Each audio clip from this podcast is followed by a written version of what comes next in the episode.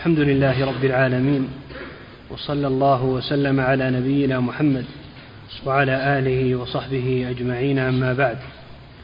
فقال المصنف رحمه الله تعالى قول الله تعالى قل إن كان آباؤكم وأبناؤكم وإخوانكم وأزواجكم وعشيرتكم وأموال اقترفتموها وتجارة تخشون كسادها ومساكن ترضونها أحب إليكم من الله ورسوله وجهاد في سبيله فتربصوا حتى يأتي الله بأمره. والله لا يهدي القوم الفاسقين. بسم الله الرحمن الرحيم. الحمد لله والصلاة والسلام على رسول الله وعلى آله وأصحابه ومن اهتدى بهداه. هذه الآية الكريمة في سياق الهجرة. الهجرة وبيان من آثر بلده فلم يهاجر أو آثر ما عنده من الأموال أو أقرب من ذلك آثر آباءه وأبناءه وأزواجه على الهجرة في سبيل الله. فإذا ترك الهجرة وهي الانتقال من بلد الكفر إلى بلد الإسلام فرارا بدينه إذا آثر هذه الأمور الثمانية على الهجرة ترك الهجرة من أجلها فإن الله توعده توعده بالوعيد الشديد. فتربصوا يعني انتظروا ما يحل بكم حتى يأتي الله بأمره. ثم قال والله لا يهدي القوم الفاسقين. سمى هذا فسقا خروجا عن طاعة الله سبحانه وتعالى. وفي الآية الأخرى قال تعالى في من ترك الهجرة إن الذين توفاهم الملائكة ظالمي أنفسهم. قالوا فيما كنتم؟ هالمكان اللي أنتم فيه إيش؟ قالوا كنا مستضعفين في الأرض. يعني ما نقدر على أن نقوم بالفرائض والأوامر والنواهي لأننا مستضعفون في الأرض. تقول لهم الملائكة وهم في سياق الموت تقول لهم قالوا كنا مسا قالوا ألم تكن أرض الله واسعة فتهاجروا فيها؟ فأولئك مأواهم جهنم وساءت مصيرا. إلا المستضعفين استثنى الله الذين لا يقدرون على الهجرة تركوها لأنهم لا يقدرون عليها إلا المستضعفين من الرجال والنساء والولدان. لا يستطيعون حيلة ولا يهتدون سبيلا. فأولئك عسى الله أن يعفو عنهم. وكان الله عفوا غفورا. ثم قال جل وعلا ومن يهاجر في سبيل الله يجد مراغما في الأرض يجد في الأرض مراغما يجد في الأرض مراغما كثيرا وسعة. يعوضه الله عز وجل عما ترك من الوطن والمال يعوضه الله خيرا منه. يجد في الأرض مراغما يعني محلا يراغم به الكفار ويظهر دينه وسعة. بدل الضيق. يجد في الأرض مراغما كثيرا وسعة ومن يخرج من بيته مهاجرا إلى الله ورسوله ثم يدركه الموت يعني في الطريق فقد وقع أجره على الله. أجر الهجرة يحصل له إذا مات في طريقها قبل الوصول إلى البلد الذي يريده يكتب له, يكتب له أجر المهاجر. في المهاجر في سبيل الله. هذا فضل من الله سبحانه وتعالى. من يخرج من بيته يخرج من بيته يتركه مهاجرا إلى الله ورسوله ثم يدركه الموت يعني في الطريق.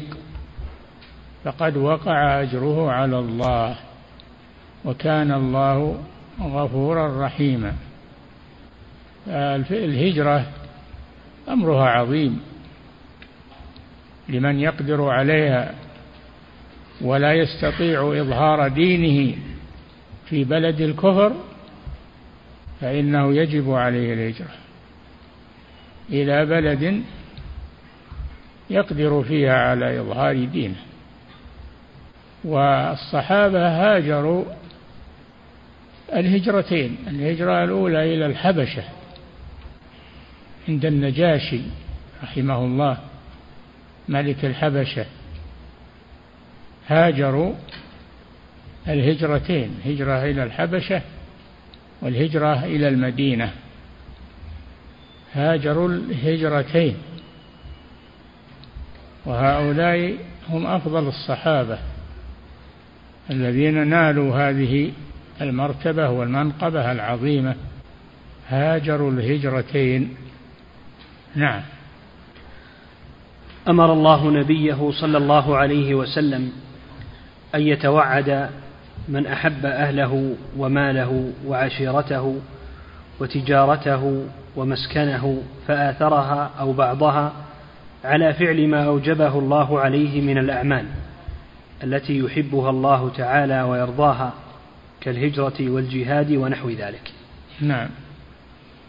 قال العماد بن كثير رحمه الله أي إن كانت هذه الأشياء أحب إليكم من الله ورسوله وجهاد في سبيله فتربصوا أي انتظروا ماذا يحل بكم من عقابه. روى الإمام أحمد وأبو داود واللفظ له من حديث أبي عبد الرحمن الخراساني عن عطاء الخراساني عن نافع عن ابن عمر رضي الله عنهما قال سمعت رسول الله صلى الله عليه وسلم يقول إذا تبايعتم بالعينة وأخذتم أذناب البقر ورضيتم بالزرع وتركتم الجهاد سلط الله عليكم ذلا لا ينزعه حتى تراجعوا دينكم. إذا تبايعتم بالعينة والعينة نوع من الدين. نوع من الدين بمعنى أنه يأخذ دراهما يأخذ دراهم ويرد أكثر منها. يرد أكثر منها. هذه هي العينة. لأنها رجع لأنه رجع إليه عين ماله أو لأنها يقصد بها الحصول على العين وهو النقد من الذهب والفضة. تبايعتم بالعينة. إذا تبايعتم بالعينة وأخذتم أذناب البقر يعني اشتغلتم بالزرع لأن البقر تستعمل في الحرث يحرث عليها تحرث الأرض عليها. أخذتم أذناب البقر يعني بدلا من الخيل في الجهاد. بدلا من الخيل في الجهاد. وأخذتم أذناب البقر. فحينئذ ينتظرون ما يحل بهم من من العقوبة. سلط الله عليكم ذلا. يعني مهانة. وسلط عليكم الكفار فأهانوكم. سلط الله عليكم ذلا لا ينزعه منكم حتى ترجعوا إلى دينكم. هذا وعيد شديد فترك الهجرة. صار مثل ترك الدين حتى ترجعوا إلى دينكم. يعني, يعني الهجرة هو. نعم.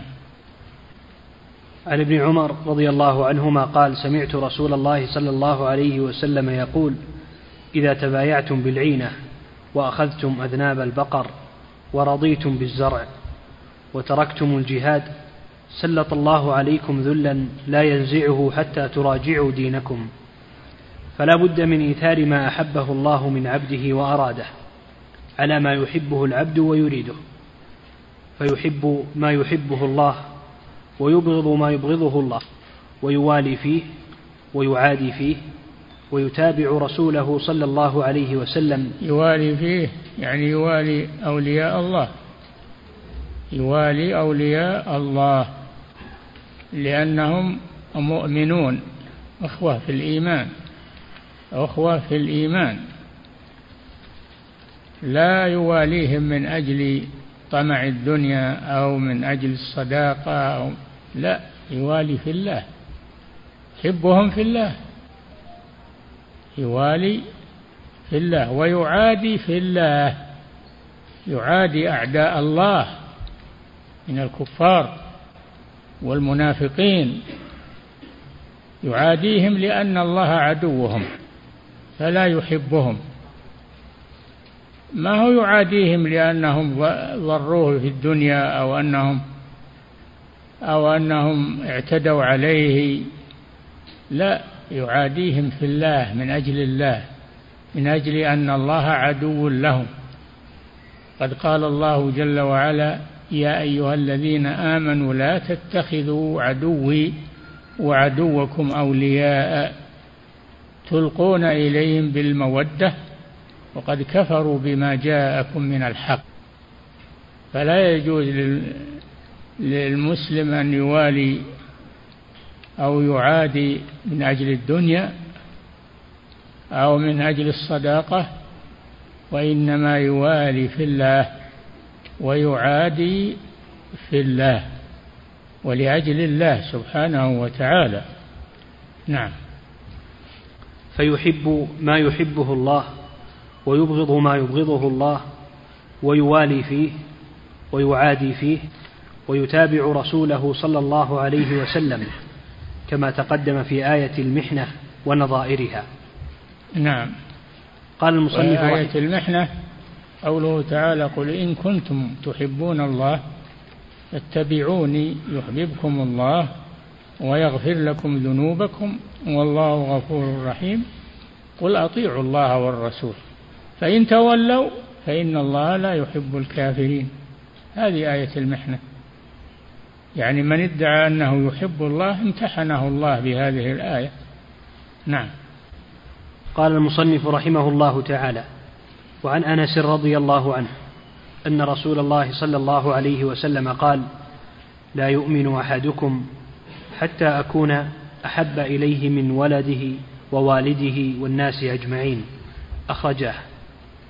لا يؤمن أحدكم حتى أكون أحب إليه يكون الرسول صلى الله عليه وسلم أحب إليه من ولده ووالده والناس أجمعين. فيقدم محبة الرسول على محبة هذه القرابة القريبة. هذا علامة الإيمان. نعم. لا يؤمن أحدكم حتى أكون أحب إليه من ولده ووالده والناس أجمعين. أخرجاه أي البخاري ومسلم. نعم. قوله لا يؤمن أحدكم أي الإيمان الواجب. والمراد الإيمان, الإيمان الواجب. ما هو معناه أنه يرتد عن الإسلام؟ لا. ينقص إيمانه. ينقص إيمانه. نعم. والمراد كماله. كمال الإيمان. ما هو المراد الردة؟ لا. كمال الإيمان. نعم. حتى يكون الرسول أحب إلى العبد من ولده ووالده والناس أجمعين.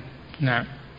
بل ولا يحصل هذا الكمال إلا بأن يكون الرسول أحب إليه من نفسه. من نفسه لأن عمر بن الخطاب رضي الله عنه قال يا رسول الله والله إنك لا أحب إلي من كل شيء إلا من نفسي. فقال لا يا عمر حتى أكون أحب إليك من نفسك. فقال عمر رضي الله عنه والله لأنت الآن أحب إلي من نفسي. قال الآن يا عمر. نعم. كما في الحديث أن عمر رضي الله عنه قال لأنت يا رسول الله أحب إلي من كل شيء إلا نفسي. فقال رسول الله صلى الله عليه وسلم والذي نفسي بيده حتى أكون أحب إليك من نفسك. فقال له عمر فإنك الآن أحب إلي من نفسي. فقال لما بين له الرسول صلى الله عليه وسلم هذه المسألة قبلها وبادر إليها وقال أنت أحب إلي من نفسي. نعم. فقال صلى الله عليه وسلم الآن يا عمر. نعم. رواه البخاري. نعم. فمن قال إن المنفي هو الكمال فإن أراد الكمال الواجب الذي يذم تاركه ويعرض للعقوبة فقد صدق. نعم. وإن أراد الكمال على نوعين كمال الإيمان على نوعين كمال واجب وكمال مستحب. والمراد هنا الكمال الواجب. نعم. وإن أراد أن المنفي الكمال المستحب فهذا لم يقع قط في كلام الله ورسوله صلى الله عليه وسلم. قاله شيخ الإسلام. نعم. فمن ادعى محبة النبي صلى الله عليه وسلم بدون متابعة وتقديم قوله على قول غيره فقد كذب. كما نعم قال من ادعى محبة الرسول صلى الله عليه وسلم فإنه ينظر هل يقدم ما يحبه الرسول صلى الله عليه وسلم أو لا؟ فإن قدم ما يحبه الرسول فهو صادق. وإن لم يقدم ما يحبه الرسول فقد كذب في دعواه المحبة. نعم. كما قال تعالى ويقولون آمنا بالله وبالرسول وأطعنا. ثم يتولى فريق منهم من بعد ذلك وما أولئك بالمؤمنين. هذا في المنافقين. يقولون آمنا بالله وبالرسول وأطعنا. ثم يتولى فريق منهم من بعد ذلك من بعد ما قالوا هذه المقالة وما أولئك بالمؤمنين نفى عنهم الإيمان. ولم ينفي الإيمان آه، كل الإيمان بل نفى كمال الإيمان الواجب كمال الإيمان الواجب. نعم. فنفى الإيمان عمن تولى عن طاعة عن طاعة الرسول صلى الله صلى الله عليه وسلم. لكن كل مسلم يكون محبا بقدر ما معه من الإسلام. نعم. وكل, وكل مسلم لا بد أن يكون مؤمنا وإن لم يكن مؤمنا الإيمان المطلق لأن ذلك لا يحصل إلا لخو... لا يحصل إلا لخواص المؤمنين. قد يكون عند الإنسان نقص ولكن النقص يختلف. قد يكون نقص كمال يكون نقص كمال في الإيمان وقد يكون أشد أشد من ذلك فهو يختلف. المراد هنا نقص الكمال. نعم. قال شيخ الإسلام رحمه الله وعامة الناس إذا أسلموا بعد كفر أو ولدوا على الإسلام والتزموا شرائعه وكانوا من أهل الطاعة لله ورسوله فهم مسلمون ومعهم إيمان مجمل نعم. لكن دخول حقيقة الإيمان إلى قلوبهم يحصل شيئا فشيئا إن أعطاهم الله ذلك وإلا فكثير من الناس لا يصلون إلى اليقين ولا إلى الجهاد ولو نعم. شك ولو قالت شك الأعراب آمنا قل لم تؤمنوا ولكن قولوا أسلمنا. ولما يدخل الإيمان في قلوبكم لما ولما هذا يراد به يراد به ما نفي ما يتوقع حصوله ما يتوقع حصوله. وليست مثل لم لا لما هذه يتوقع حصول ما نفته. يعني أن الإيمان سيدخل في قلوبكم لكن شيئا فشيئا حتى يتكامل. فالرجل يسلم أول شيء يسلم ثم يؤمن ويتزايد الإيمان في قلبه شيئا فشيئا حتى يصل إلى كمال الإيمان أو يصل إلى قرب الكمال. نعم. لكن دخول حقيقة الإيمان إلى قلوبهم يحصل شيئا فشيئا إن أعطاهم الله ذلك. وإلا فكثير من الناس لا يصلون إلى اليقين ولا إلى الجهاد. ولو شككوا لشكوا. ولو أمروا بالجهاد لما جاهدوا. إذ ليس عندهم من علم اليقين ما يدرأ الريب. يكون إيمانهم ناقص. كثير من الناس يكون إيمانهم ناقص فيكونون على خطر. من الناس من يعبد الله على حرف فإن أصابه خير اطمأن به وإن أصابته فتنة انقلب على وجهه. نعم. إذ ليس عندهم خسر الدنيا والآخرة. نعم. إذ ليس عندهم من علم اليقين ما يدرأ الرياب ولا عندهم من قوة الحب لله ورسوله صلى الله عليه وسلم ما يقدمونه على الأهل والمال.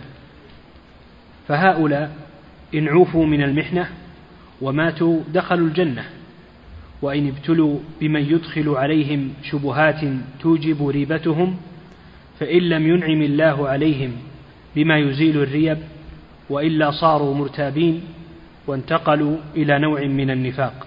انتهى. نعم.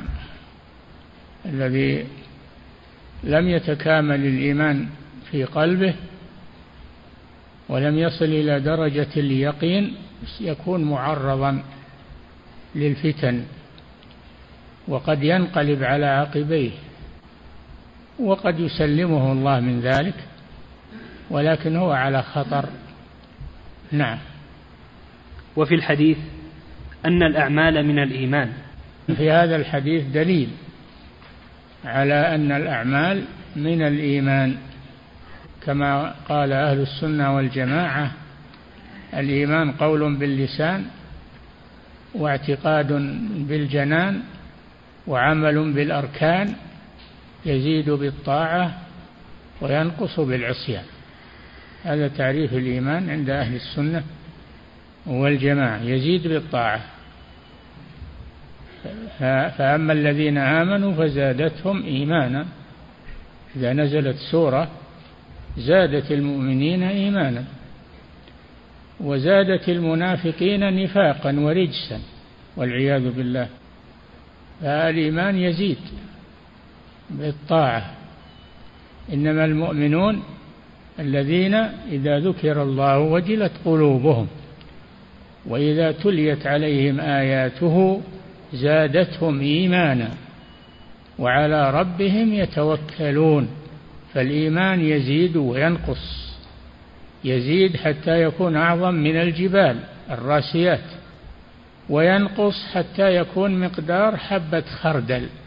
كما في الحديث من رأى منكم منكرا فليغيره بيده فإن لم يستطع فبلسانه فإن لم يستطع فبقلبه. وذلك أضعف الإيمان دل على أن الإيمان يضعف وذلك أضعف الإيمان. في رواية وليس وراء ذلك من الإيمان حبة خردل. حتى يكون الإيمان قدر حبة خردل. نعم. وفي الحديث أن الأعمال من الإيمان لأن المحبة عمل القلب. نعم. وفيه أن محبة الرسول صلى الله عليه وسلم واجبة. نعم محبة الرسول واجبة وليست مستحبة.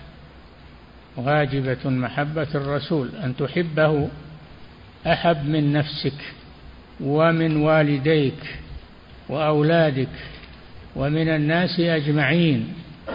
نعم. وفيه أن محبة الرسول صلى الله عليه وسلم واجبة تابعة لمحبة الله لازمة لها. فمن كان يحب الله أحب رسوله. لازم هذا. ومن ادعى محبة الله وهو لا يحب الرسول فهو كذاب. نعم. وفيه أن محبة الرسول صلى الله عليه وسلم واجبة تابعة لمحبة الله لازمة لها. فإنها محبة لله ولأجله. نعم. تزيد بزيادة محبة الله في قلب المؤمن وتنقص بنقص بنقصها. نعم. وكل من كان محبا لله فإنما يحب في الله ولأجله. كل من كان محبا في الله من كان محبا لله فإنه يحب ما يحبه الله ويكره ما يكرهه الله. نعم. وكل من كان محبا لله فإنما يحب في الله ولأجله كما يحب الإيمان والعمل الصالح. نعم. وهذه المحبة ليس فيها شيء من شوائب الشرك كالاعتماد عليه ورجائه في حصول مرغوب منه أو دفع مرهوب. ك وهذه المحبة ليس فيها شيء من شوائب الشرك نعم. كالاعتماد الله. جل وعلا. نعم. كالاعتماد عليه ورجائه. كالاعتماد على الله ورجائه رجاء الله. نعم. ورجائه في حصول مرغوب منه أو دفع مرهوب. نعم. وما كان فيها ذلك فمحبة مع الله لما فيها من التعلق على غيره والرغبة إليه من دون الله. اي نعم قد يحب المرء الله ويحب معه غيره يكون هذا الشرك في المحبة. قال تعالى والذين آمنوا أشد حبا لله أشد حبا لله أشد حبا لله من الكافرين الكافرين يحبون الله لكنهم يحبون معه غيره. لا يحبون الله محبة خالصة. يحبون الله ولكن يحبون معه غيره فيشركون في المحبة. أما المؤمنون فيخلصون المحبة لله عز وجل والذين آمنوا أشد حبا لله يعني من من المشركين. لأن محبة المؤمنين لله خالصة محبة المشركين لله مشتركة. نعم. فبهذا يحصل التمييز بين المحبة في الله ولأجله التي هي من كمال التوحيد وبين المحبة مع الله التي هي محبة الأنداد من دون الله. نعم. لما يتعلق بقلوب المشركين من الإلهية التي لا تجوز إلا لله وحده لا شريك له. نعم. قال المصنف رحمه الله. ولهما عنه قال قال رسول الله صلى الله عليه وسلم ولهما أي البخاري ومسلم. عنه راوي الحديث. من هو راوي الحديث؟ أنس بن مالك. أنس بن مالك نعم. ولهما عنه قال قال رسول الله صلى الله عليه وسلم ثلاث من كن فيه وجد بهن حلاوة الإيمان أن يكون الله ورسوله أحب إليه مما سواهما وأن يحب المرء لا يحبه إلا لله وأن يكره أن يعود في الكفر بعد إذ أنقذه الله منه كما يكره أن يقذف في النار. يعني ثلاث خصال. من كن فيه من اتصف بهن ثلاث من كن فيه وجد حلاوة الإيمان. الإيمان له حلاوة يجدها الإنسان ويتلذذ بها هذه مرتبة عالية. يكون الإنسان مؤمن لكن لا يجد حلاوة الإيمان حتى يتصف بهذه الصفات. أن يكون الله ورسوله أحب إليه مما سواهما وأن يحب المرء لا يحبه إلا لله وأن يكره أن يعود في الكفر. بعد إذ أنقذه الله منه كما يكره أن يقذف في النار. يكون إلقاؤه في النار ورجوعه إلى الكفر سواء. هذا هذا المؤمن. نعم. وفي رواية لا يجد أحد حلاوة الإيمان حتى إلى آخره. نعم. قوله ولهما عنه أي البخاري ومسلم عن أنس. نعم. قوله ثلاث أي ثلاث خصال. قوله من كن فيه أي وجدت فيه تامة. قوله وجد بهن حلاوة الإيمان الحلاوة هنا هي التي يعبر عنها بالذوق لما يحصل به من لذة القلب ونعيمه وسروره وغذائه وهو شيء محسوس يجده أهل الإيمان في قلوبهم. يذوقونه يذوقونه. نعم يذوقون حلاوة الإيمان. نعم. قال السيوطي في التوشيح وجد حلاوة الإيمان فيه استعارة تخييلية. شبه نعم. رغبة المؤمن في الإيمان بشيء حلو وأثبت له لازم ذلك الشيء وأضافه إليه. ما هو واضح هذا؟ شبهه بشيء فيه حلو؟ لا. الإيمان له حلاوة يجدها المؤمن. ولا يشبه بالحلو. هو حلو الإيمان هو حلو. أحلى شيء هو الإيمان. نعم. وقال النووي رحمه الله معنى حلاوة الإيمان استلذاذ الطاعات وتحمل المشاق وإيثار ذلك على أعراض الدنيا. قال النووي قال النووي رحمه الله معنى حلاوة الإيمان إيه. استلذاذ الطاعات. استلذاذ الطاعة يتلذذ. بالطاعات تلذذ بها ما يمل منها. ولهذا كان النبي صلى الله عليه وسلم يستريح في قيام الليل ويتلذذ به ويستريح بصلاة الفريضة ويقول يا بلال أقم الصلاة أرحنا بها. ولم يقل أرحنا منها بل يقول أرحنا بها. فيجد في الصلاة لذة وحلاوة تنزل على قلبه من الله سبحانه وتعالى. هذه حلاوة الصلاة وحلاوة الطاعة.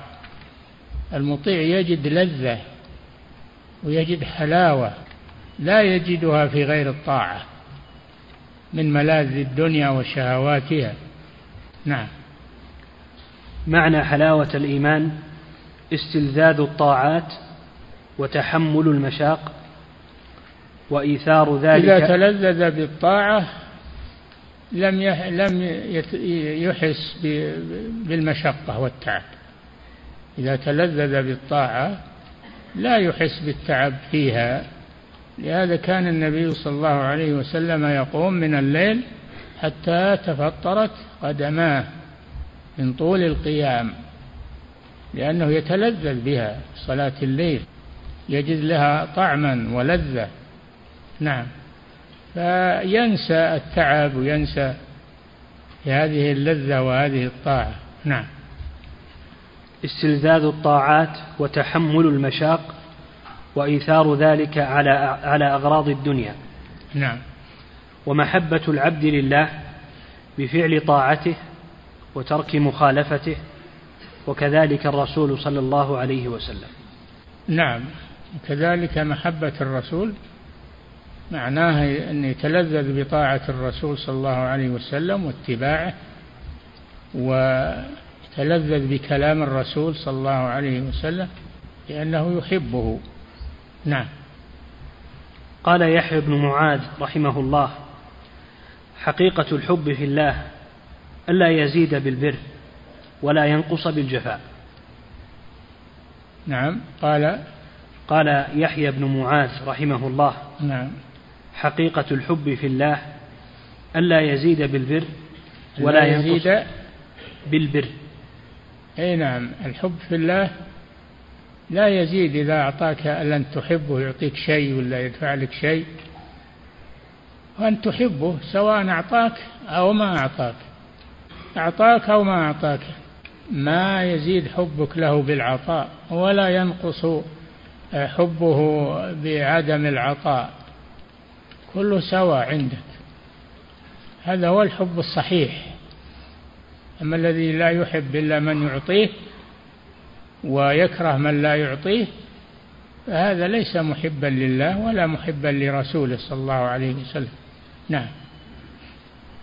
قال يحيى بن معاذ رحمه الله حقيقة الحب في الله ألا يزيد بالبر ولا ينقص بالجفاء. نعم.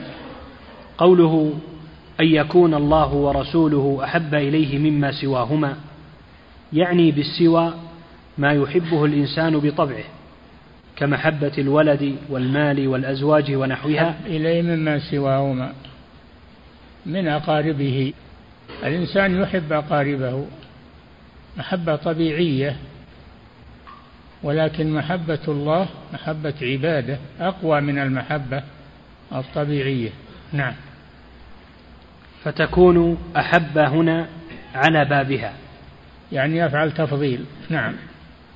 وقال الخطابي رحمه الله المراد بالمحبة هنا حب الاختيار لا حب الطبع كذا قال.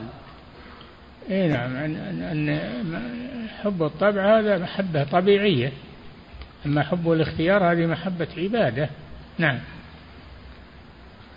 وأما المحبة الشركية التي قد تقدم بيانها فقليلها وكثيرها ينافي محبة الله ورسوله.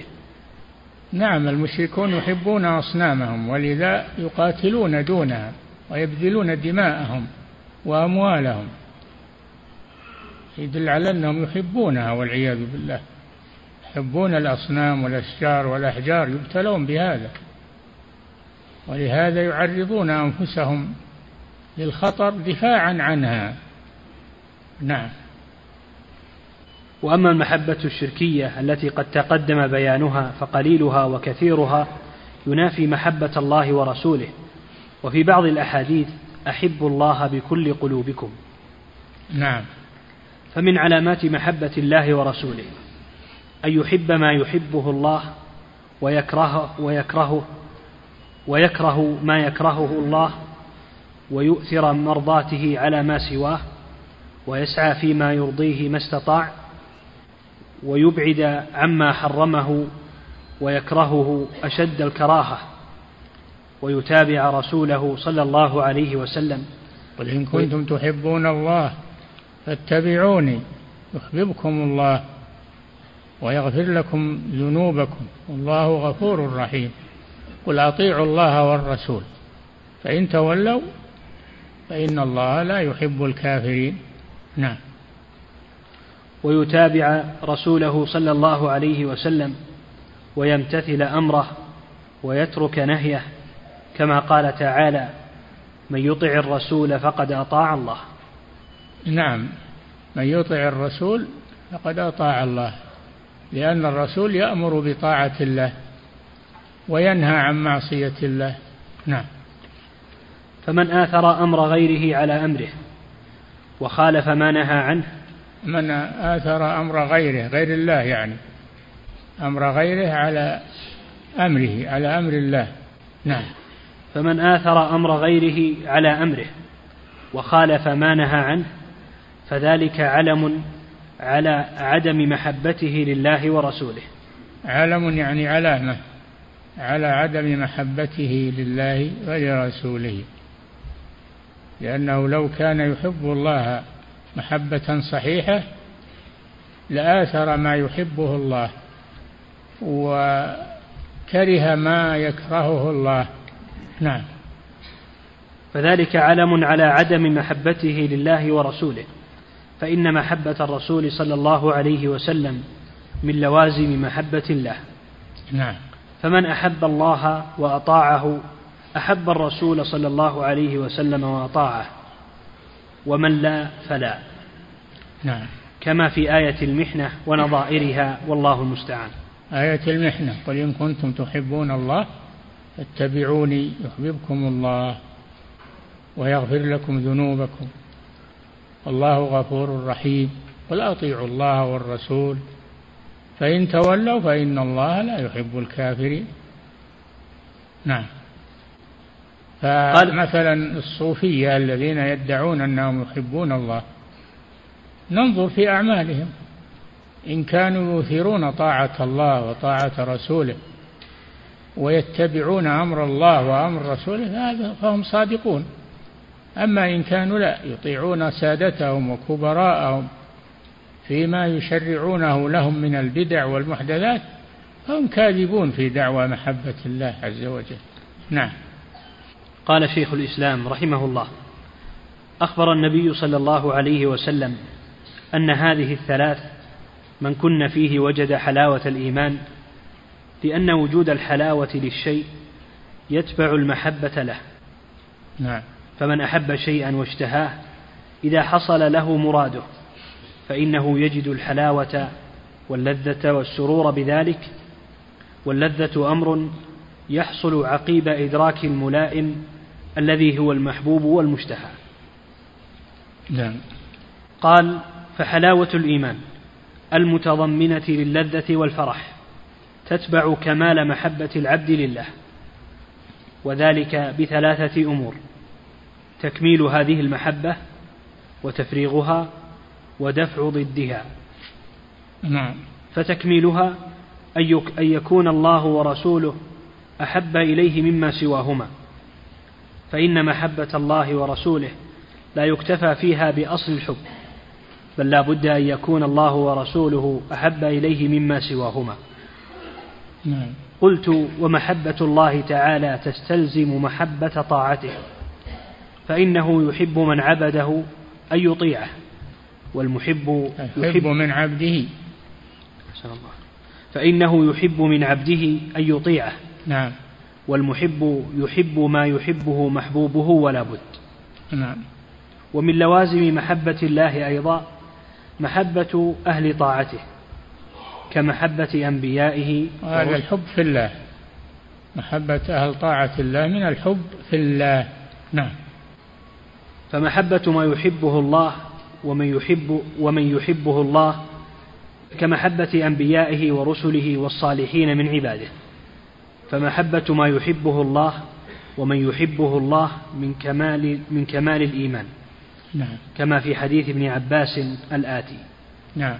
قال وتفريغها أن يحب المرء لا يحبه إلا لله. نعم. قال ودفع ضدها أن يكره ضد الإيمان كما يكره أن يقذف في النار. انتهى. نعم. قوله أحب إليه مما سواهما. فيه جمع ضمير الله سبحانه وتعالى وضمير رسوله صلى الله عليه وسلم. وفيه قولان.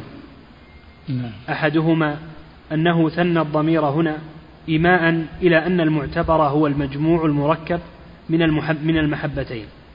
لا كل واحدة فإنها وحدها لاغية وأمر بالإفراد في حديث الخطيب إشعارا بأن كل واحد من العصيانين الخطيب يعني الذي خطب عند الرسول صلى الله عليه وسلم وقال من يطع الله ورسوله فقد رشد ومن يعصهما فقد غوى. قال له الرسول صلى الله عليه وسلم بئس خطيب القوم أنت. قل ومن يعص الله ورسوله بدل أن تقول ومن يعصهما. نعم. وأمر بالإفراد في حديث الخطيب إشعارا بأن كل واحد من العصيانين بالإفراد بدل قوله ومن يعصهما. أمره أن يفرد ويقول ومن يعص الله ورسوله. نعم. إشعارا بأن كل واحد من العصيانين مستقل باستلزام الغواية. يعني ما هو لازم يعصيهما جميعا. يكفي لو عصى الرسول صلى الله عليه وسلم. فقد عصى الله. كما أن من أطاع الرسول فقد أطاع الله. نعم. إذ العطف في تقدير التكرير والأصل استقلال, والأصل استقلال كل من المعطوفين في الحكم. نعم. الثاني حمل حديث الخطيب على الأدب والأولى وهذا على الجواز. نعم. وجواب ثالث وهو أن هذا ورد على الأصل وحديث الخطيب ناقل فيكون أرجح. نعم. قوله كما يكره أن يقذف في النار أي يستوي عنده الأمران. وفيه رد على الغلاة الذين يتوهمون أن صدور الذنب من العبد نقص في حقه مطلقا وإن تاب منه. والصواب أنه إن لم يتب كان نقصا وإن تاب فلا. نعم. ولهذا كان نعم المهاجرون الذي الذي يحصل منه ذنب وتاب منه تائب من الذنب كمن لا ذنب له. لكن فيه من يقول إنه إذا عصى وتاب يكون عنده نقص. يكون عنده نقص ولو تاب. وهذا خطأ بلا شك تائب من الذنب كمن لا ذنب له. قل للذين كفروا إن ينتهوا يغفر لهم ما قد سلف. نعم. والصواب أنه إن لم يتب كان نقصا وإن تاب فلا. نعم. ولهذا كان المهاجرون والأنصار أفضل هذه الأمة. نعم. مع كونهم في الأصل كفارا فهداهم الله إلى الإسلام. نعم. فليس من كان كافرا ثم تاب وأسلم يكون ناقصا عمن ولد وهو مسلم واستمر على إسلامه. لا. الكثير من الصحابة كانوا كفارا. فلما أسلموا صاروا المهاجرين والأنصار أفضل الأمة نعم. والإسلام يمحو ما قبله وكذلك الهجرة كما صح الحديث بذلك. نعم. قوله وفي رواية لا يجد أحد هذه الرواية أخرجها البخاري في الأدب من صحيحه. في باب الأدب من صحيحه لأن له كتاب اسمه كتاب الأدب هذا ليس ليس من الصحيح. هذا يجمع فيه البخاري حتى الأحاديث آه، الحسنة أو الضعيفة. كتاب الأدب المفرد يسمى كتاب الأدب المفرد. أما كتاب الأدب من الصحيح فهذا جزء من صحيح البخاري. نعم.